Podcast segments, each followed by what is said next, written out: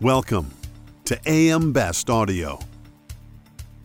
We're here in central London for AM Best Insurance Market Briefing Europe. For AM Best TV, I'm Richard Banks. And I'm joined now by Angela Yeo and Mahesh Mistry, who are both senior directors and heads of analytics at AM Best. Welcome. Thanks, Richard. So, a great presentation today on polycrisis and permacrisis. Can you tell us a bit about how the risk landscape has changed? Yeah, sure, Richard. If we look 10, 15 years ago, the insurance market has benefited from globalization and limited barriers to entry.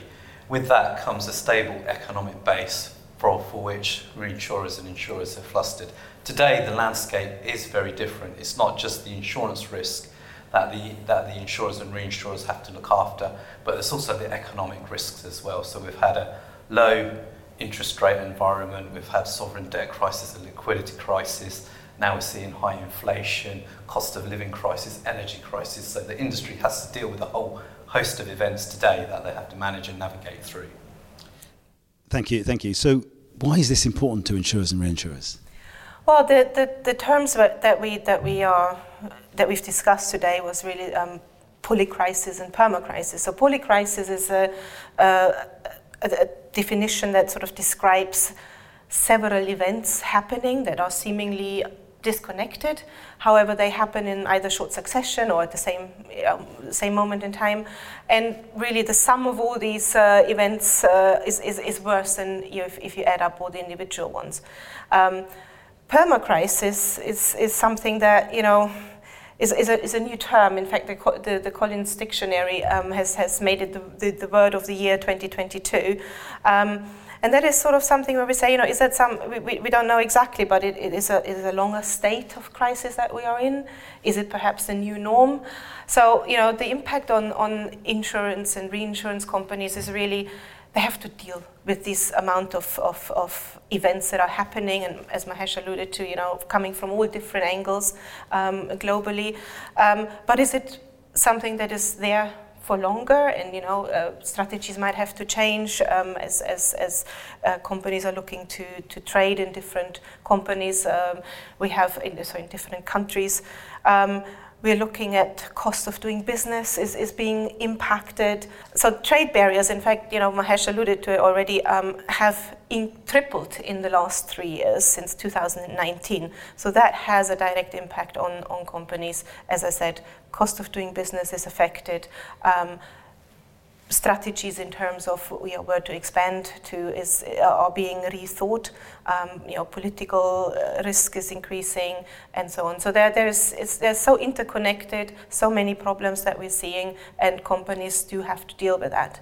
Customize your data experience. BestLink now offers an interactive company dashboard that provides company level intelligence in a fast, user friendly interface featuring interactive tables, charts, and Sparkline performance histories.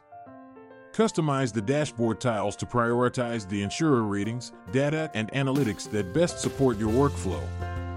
AM Best. Our insight, your advantage. Companies have to deal with it. How have AM Best rated companies responded? Yeah, it's interesting to know what happens from a credit rating perspective. And um, clearly, the market has been resilient to these events. There are negative connotations to what we're seeing, but generally, ratings have remained flat and stable, particularly those big companies that have diversified portfolios that can navigate the environment better.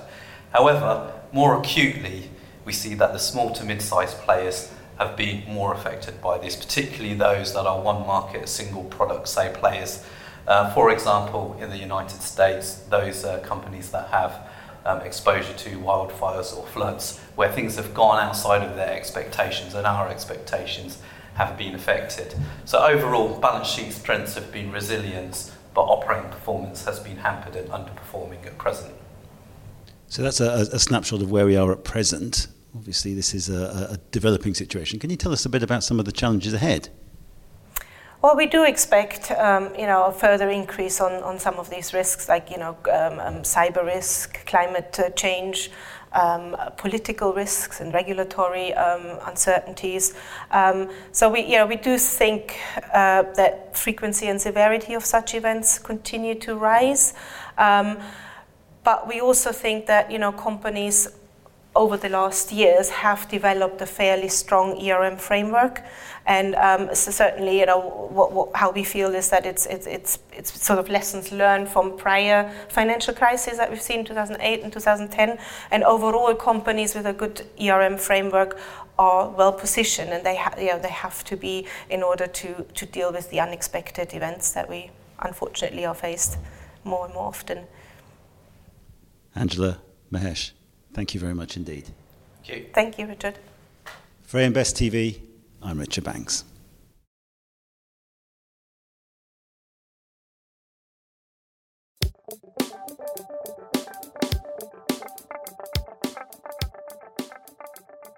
Looking to get the attention of the insurance industry?